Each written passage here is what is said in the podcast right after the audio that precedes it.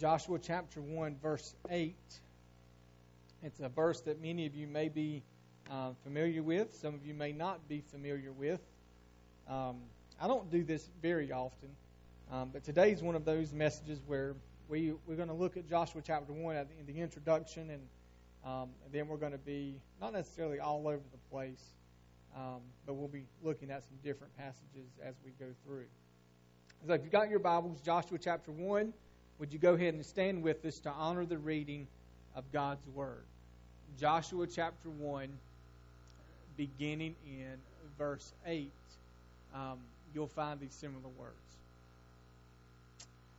This book of the law shall not depart from your mouth, but you shall meditate on it day and night, so that you may be careful to do according to all that is written in it.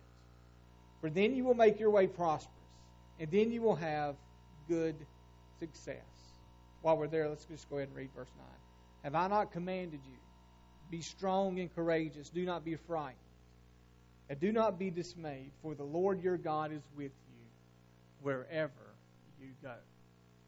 Father, in Jesus' name I pray that you would add your blessing to the reading of your word.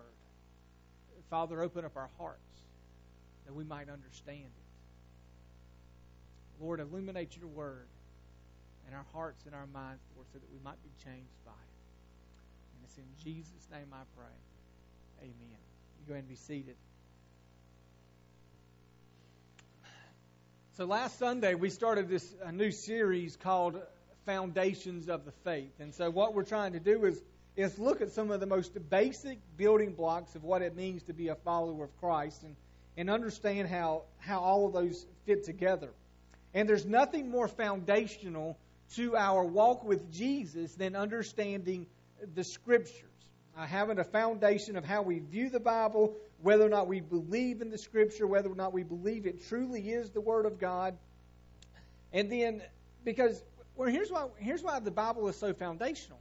It shapes so many other areas of our faith. I mean, where do we learn about who Jesus is? Well, we learn about that from the Scriptures. Uh, where do we learn about sin and how that affects us? We, we all of those major doctrines we, we discover those from the Scriptures. And so we, we have to have a correct understanding of what the Scriptures are if it's going to frame every other, really, doctrine that we believe in.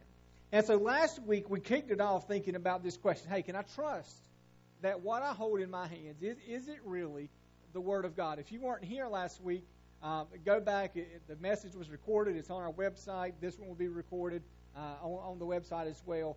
Um, and so that's where we started. But no, here's the thing. Did you know that it really does you no good for you to say, you know what?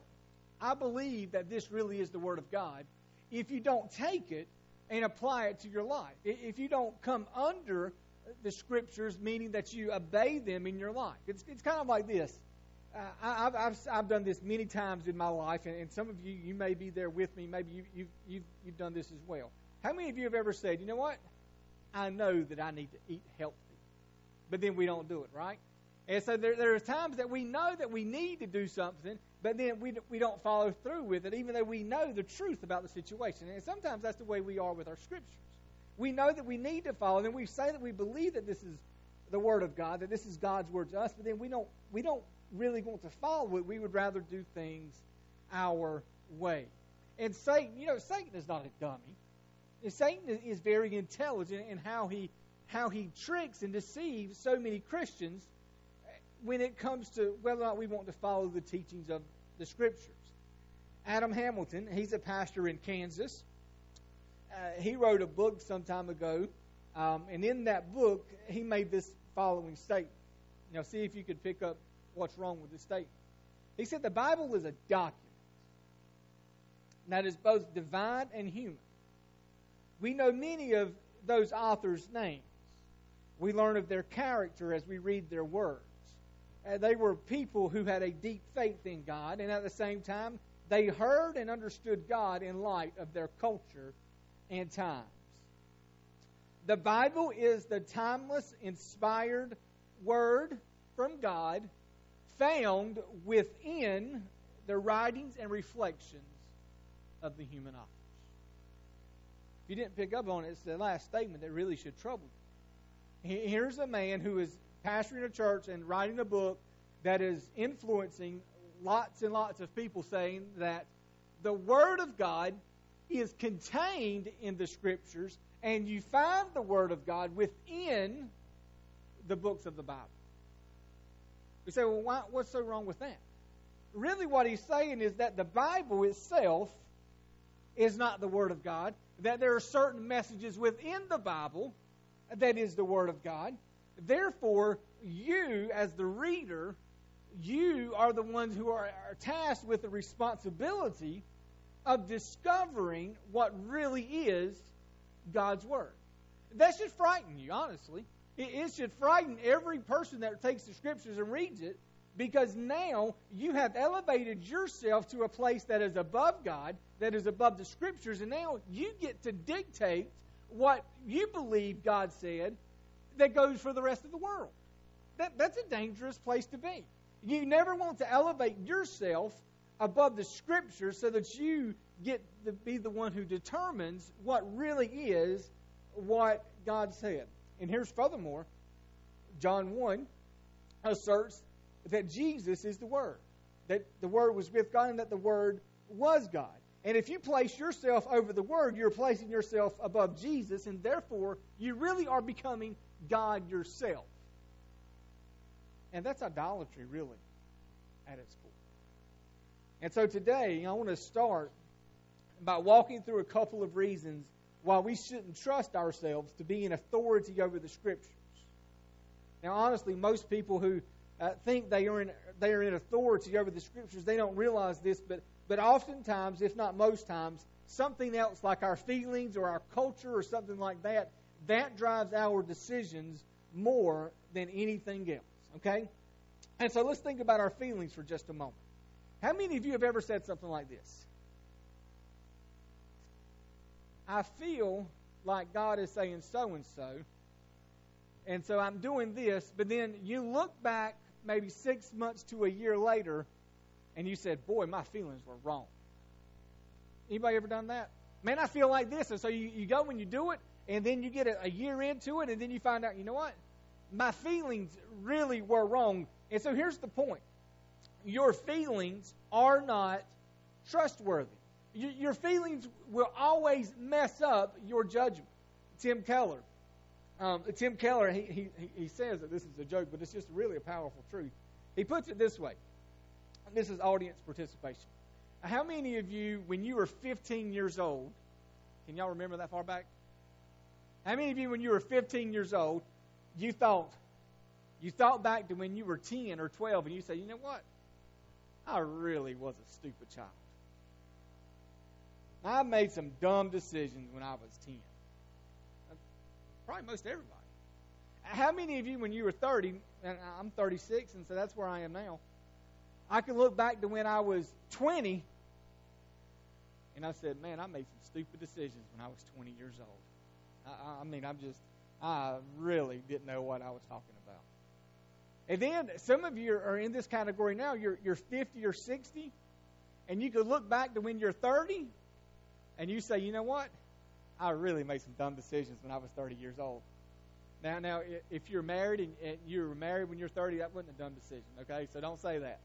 But you can look back and you can say, you know what? 20 years ago, I just made some decisions that I just really didn't know what I was doing. And Tim Keller said, I, I believe that if, if I get all the way to 130, I can look back to my 80 year old self and say, man, I really made some dumb decisions when I was 80. And so here's, here's kind of the punchline of the joke. So, therefore, why would you trust your feelings to make decisions about the scriptures when in 10 years from now you're going to look back and call yourself stupid? Feelings will always mess up your judgment. We, we can never trust our feelings to be in control of who we are. Now, here's the second reason we can't really trust ourselves to, to, to really decide what's true of God. Our culture influences us way more than we realize. Culture gives you a grid through, through the, a lens, if you will, by which you view things. You, use this as, as an example. Take a man who is born and lives in a Middle Eastern culture. You know, think like Iraq, Iran, or Iran, however you want to pronounce it. Afghanistan. In that culture, it is a very honoring culture. Like, you know, your honor, it says so much about who you are as a person. And so you take a man who lives in that culture, he has, say, he has two huge desires within him. One desire is, is, is he's just, his, his, his hormones sexually, I mean, he's just raging. And then on the other hand, he has this, this desire that if, man, if anybody wrongs me, I am going to pay them back. I will, I will get my revenge. My honor is, a, is at stake here. If you live in that culture, here's, here's what you're going to say My sexual desires are bad. Let me suppress those. But my honor is what I need to keep up. And so if somebody wrongs me, I need to go and uh, defend myself, and I need to be uh, the aggressor in the situation. Their culture would say that's right. But you, if you were to take that same man and he were to be brought up in North Carolina or in the United States of America, he has those same two desires. I want to, you know, uh, these strong sexual desires, and then I've got this this strong desire to get angry when I'm offended. If he grows up in America, you know what our culture is going to say to him? Express yourself sexually. That's who you really are. But you, have got anger problems. You need to go to anger counseling. The same man, same desires, but the culture has dictated which one he really believes in. You, you, you, see, your culture influences us in such a way that we begin to think our culture is the only reality. And what we're talking about when it comes to the authority of God's Word is the reason that we can't trust our culture to do that is we want to take God's Word and we want to, we're, we're saying that God's Word is true no matter what culture you live in. And so, if it's true here in the United States of America, it would be true in a Middle Eastern culture or a South Asian culture or any other culture that you find yourself in. These are the principles that are both timeless and unchanging. They would be, they would be true no matter what culture you place yourself in. And so, we don't let our culture dictate what we determine as truth. And so, those are some reasons we just don't let ourselves do that. And so let me give you two reasons. One's kind of like a, a philosophical or an apologetic reason uh, that we should be willing to surrender to the authority of the Scriptures. And then, second, the, the last point is going to be very practical in, in how we look at that. And so, two reasons we should be willing to surrender to the authority of the Scriptures. First of all, just kind of a you know a no-brainer here. If Jesus surrendered to the authority of the Scriptures, I think we should as well. Many of us have, have heard this, but I think it, it bears repeating. Remember when Jesus began his public ministry? He was driven into the wilderness by the Spirit, and there in the, in the wilderness he was tempted. Y- y'all remember Satan coming to him on multiple occasions, tempting him? And, and some of you realize have have gotten this, and some of you don't. But let just stay with. Me. What did Jesus do every time that the enemy came or Satan came and he tempted Jesus? How did Jesus respond? The scriptures. It is written in the graphes, in the writings. Here has here is what God is saying. Jesus was saying that there is something divine about what was written in the Old Testament. It was so it was so divine to Jesus that when when the enemy tempted him, it's where he went to to fight off the attacks that Satan was bringing in his life. Matthew chapter 12, just thinking about the Old Testament. And this is Jesus again and it's very telling for those who do not believe in miracles. Jesus is asked by the Pharisees, Hey, Jesus, give us a sign that we might believe in you. And here's what here's the gist of what Jesus said. Jesus said, No sign's going to be given to you except the sign of the son of Jonah, who was in the belly of the fish three days and three nights. What's Jesus saying? He's saying, What happened in, in, in what we read in the Old Testament about Jonah, that's really true. You know, and many times in our culture, we have people who say, man, there's no way that Jonah, and, and man, these are Christians, people who claim to be followers of Jesus. They would say, there's no way that Jonah could have lived inside the belly of a fish for, for three days and, and three nights. But if you claim to be a follower of Jesus, you claim that he's your master, he believed it. Here's this man, Jesus said, I'm going to give you a sign. I'm going to be in the belly of the earth three days and three nights. And then here's where you get to, to people like Adam Hamilton, the pastor that I read about in the beginning. There are some people who believe that only what God said in the Bible really is the Word of God. I, I've got my Bible here. If I were to turn over to the Gospels, the words of Jesus would be in what color? Red. Now, now sometimes we take that we, hey, this is what Jesus said right here. But the truth of the matter is, if it's in the Bible, it's on the same level as what Jesus said. It, it's all inspired by Him. I remember was when I was in college, I was um, I was taking a class, Old Testament theology. Dr. Logan Carson. Um, you love to hear Dr. Carson speak. He was born blind. He's African American, and just one of my favorite professors in, in college. Super brilliant guy. We were taking a pop quiz one day. He, he was a tough professor too. We were taking a pop quiz one day, and he he asked uh, um, a uh, extra credit question. What were the first words of God? No, no problem in the beginning. Turned it in. Well, got my results back. I got it wrong. Technically speaking, the first words that God said is, let there be light. You understand what I'm saying? And so the first words of the Bible are in the beginning, but the first words that God actually spoke that are recorded was, let there be light. Now I want to show you this, and then I'll, I'll go back and make a statement about this. I think it's going to be on the screen. Part of it is going to be on the screen anyway. Matthew 19. Jesus is talking about marriage and divorce. It's just about every wedding that you've been to, you've heard the minister. He almost almost always. I, I do it in every wedding. He quotes Genesis chapter two, verse twenty-four. Therefore, a man shall leave his father and mother and hold fast to his wife. Right? Y'all heard this? And there it is. Um, and so the Pharisees come to him and they're, they're questioning him uh, about divorce. And here's what Jesus said, Matthew 19. Have you not read that he who created them from the beginning made them male and female? Now, who is that? Come on, God made them, right? But he also said, and the one who created them would be God. And God said, Therefore a man shall leave his father and mother and hold fast to his wife, and the two shall become one flesh. But now here's the thing if you go back to Genesis chapter 2, verse 24, that's not one of those situations where God is speaking. You follow me? That, that's not one of those situations where the author of Genesis, who, who is Moses, is recording something that God said. You say, well, what are you trying to say, preacher? I'm trying to say that what Jesus is implying here is that everything that is written in the Old Testament, not just what, not just what the authors recorded God saying, but everything that they wrote as well, Jesus is equating that as being the voice of the Lord as well. He's saying it is all inspired. And so maybe what I should do is go back to my professor, Dr. Carson, and say, hey, I really did get this right because Jesus is equating that all of the Old Testament is coming literally from the mouth of God.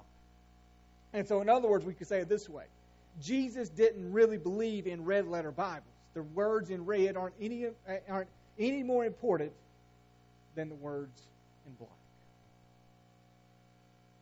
Man, we like to pick and choose, don't we? I, I like this, but I don't really believe Jesus when he says this. But here's a great question.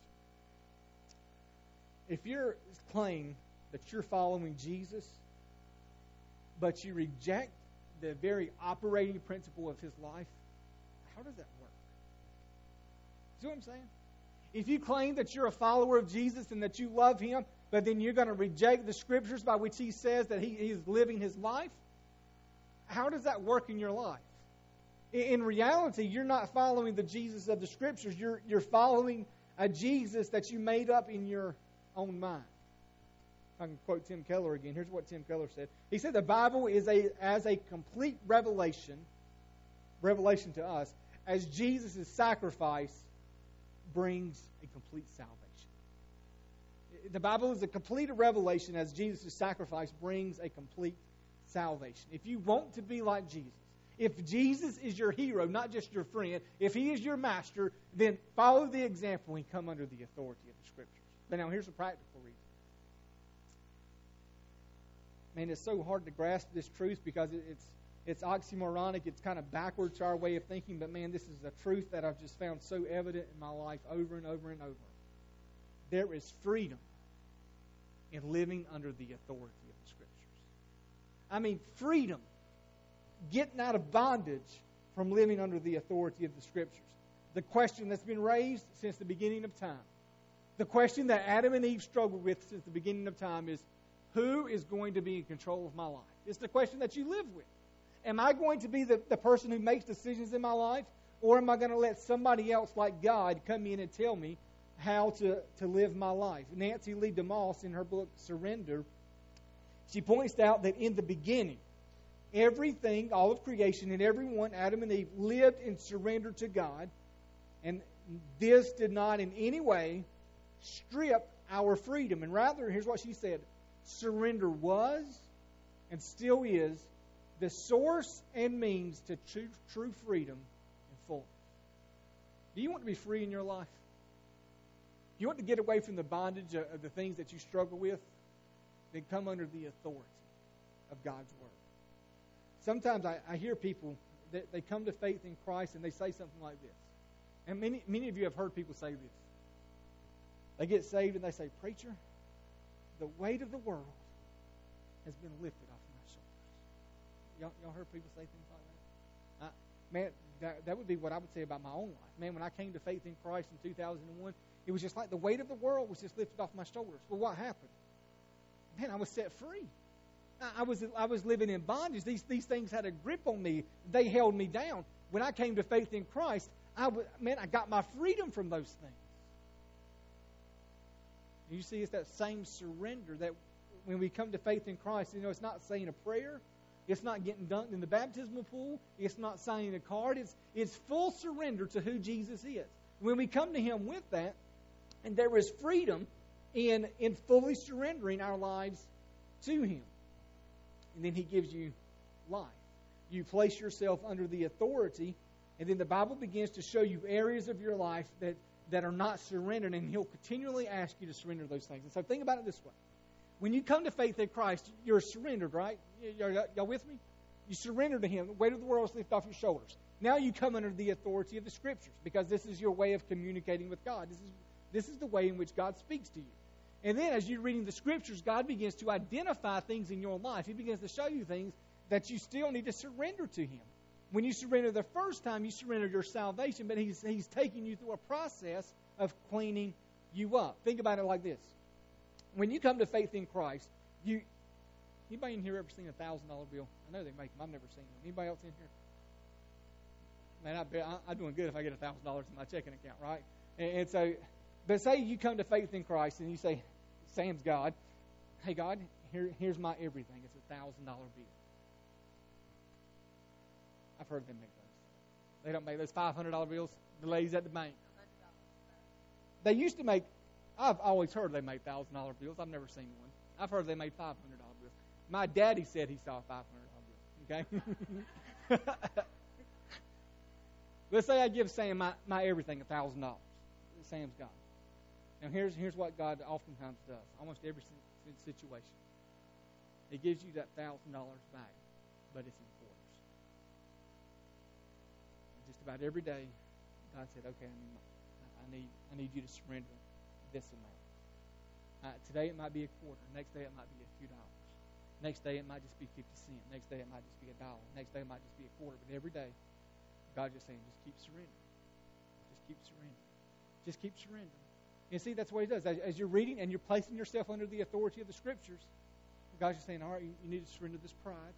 You need to surrender this, and you need to surrender that. And here's what happens. Inevitably, you're going to get to a situation, and God says, okay, I need you to surrender this you're going to say no. And what's just happened is the Holy Spirit of God has just identified an area of your life that's in bondage. Because that's the area of your life that you're not willing to surrender. That's, that's the area of your life where you're saying, God, I know better than what you do in the midst of this situation. And you're not, in, you're not free anymore. You're living in bondage. That, that's the thing that has ultimate control over your life because you would rather have that than have God Himself. And you see it all the time. God, I want to surrender my life to you, but Lord, I'm going to, I'm going to live the way I want to. My, my sexual ethics, I, am not going. I, I'm going. I know your word says to save myself from marriage. I know your word says to do it this way, but, but Lord, I'm going to do it my way because I think my way is ultimately best in my life. See, what's happening is you're not in charge. You're in bondage to your sexual ethics. You're in bondage to your desires, and you're settling for something less than God's best. You say things like this Lord, I want to follow you, but I'm not willing to relinquish control of my family to you. I've got to be in control. You've just identified an idol in your life. Or when you say, Lord, I want to surrender my life to you, but I don't want to share my faith. I don't want to do something that you're calling me to do because I'm afraid of what others are going to think of me. You see, you're living in bondage to the opinions of others. When you say, Lord, I'm going to decide what I want to do with my money, not you. You're in bondage to your finances. You're in bondage to your possessions. And here's what I want you to realize. If you can ever surrender those things, that's freedom. You're, you're living for these things at this moment. And, and God is saying, if you'll just come under the authority of the Scriptures and do things my way, you'll have true freedom. You'll have true life.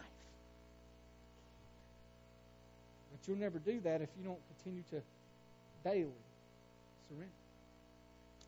Sometime right around 1950, there was an aspiring businessman. He was he was he was financially he he was going to be set. He was going to do great things. Just a brilliant guy. He proposed to his sweetheart, and he offered her the world. Ladies, I mean, this is the, this is the kind of um, this is the kind of proposal you want. Hey, baby, Going to give you the world. We're going to have a house in Bel Air. We're going to travel. Anything that you want, I'm going to be able to give you. I mean, ladies, that's what you dream of, right? It's so they get married, and a couple years into their wedding, uh, to their marriage, both husband and wife fall in love with Jesus. I mean, it's, it's just one of those radical things, and they fall in love with Jesus. One day they're, they're stirred by the reading of God's Word. They're, they place themselves in full surrender. They're reading in Mark chapter 8, which talks about surrender. And this couple, they get down on their knees and they begin to pray. And I quote Lord, we surrender our lives irrevocably to you and to do your will. We want to love and serve you with all of our hearts for the rest of our lives. And going a step further, the, the husband said, We actually wrote and signed a contract committing our whole lives to Him, relinquishing all of our rights, all of our possessions, everything we would ever own, giving it to Him, our dear Lord and Master, everything. And God would use this couple by the name of Bill, and I pronounce his wife's name Vonette Bright, to go on and start Campus Crusade. Today, involved in ministry in over 200 different countries, roughly 25,000 full time staff, and it all happened because here was a couple who came under the authority of God's word and said, Lord, we'll give you everything.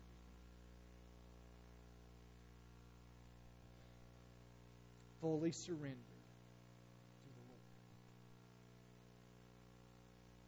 So, what about you? God can do great and amazing things in your life. But it happens when you fully surrender. So, why don't we do this? If you want to, you can bow your heads and close your eyes. If you want to just sit there and look at me, that, that's fine too. But I want you to think about this. Right where you are, you know, this. I say this, and it's really between you and God. Nobody's here to make a show. Nobody's here to to beat you down or to tear, tear you down or anything like that, but just really, have you really surrendered to the Lord? I mean, have you have you done something that is beyond just saying a prayer? I mean, have you really fully surrendered uh, your life to the Lord? There is no salvation for people who just simply pray a prayer without surrendering their life to Christ. Over and over and over, Jesus pushed people away that were not willing to follow him wholeheartedly uh, you, I mean, you just can't deny that fact. But those who fully surrender said, Lord, we'll follow you wherever you go. They become some of the greatest people in the face of the earth. And so that's my question to you this morning. Have you fully surrendered your life to Christ? Do you know that what John said in 1 John 5.13, that he, he's written these things so that you may know that you have everlasting life? Do you know that today? If not, we're going to sing this song in just a moment. And man, if you if you never fully surrendered your life to Christ, I'm just going to be down front here. Would you just come? Say, Lord, say, say, Pastor, today I want to fully surrender my life to Jesus. And then I had this thought. One of the greatest things the enemy does to tear apart churches is these little squibbles and squabbles, these relationships that are on the edge. You know that the Bible says that if you um, if you got something against your brother, that you need to go to him or her, your brother or sister. That, that's coming under the authority of the Scriptures. So today, if there's a relationship that is hurting,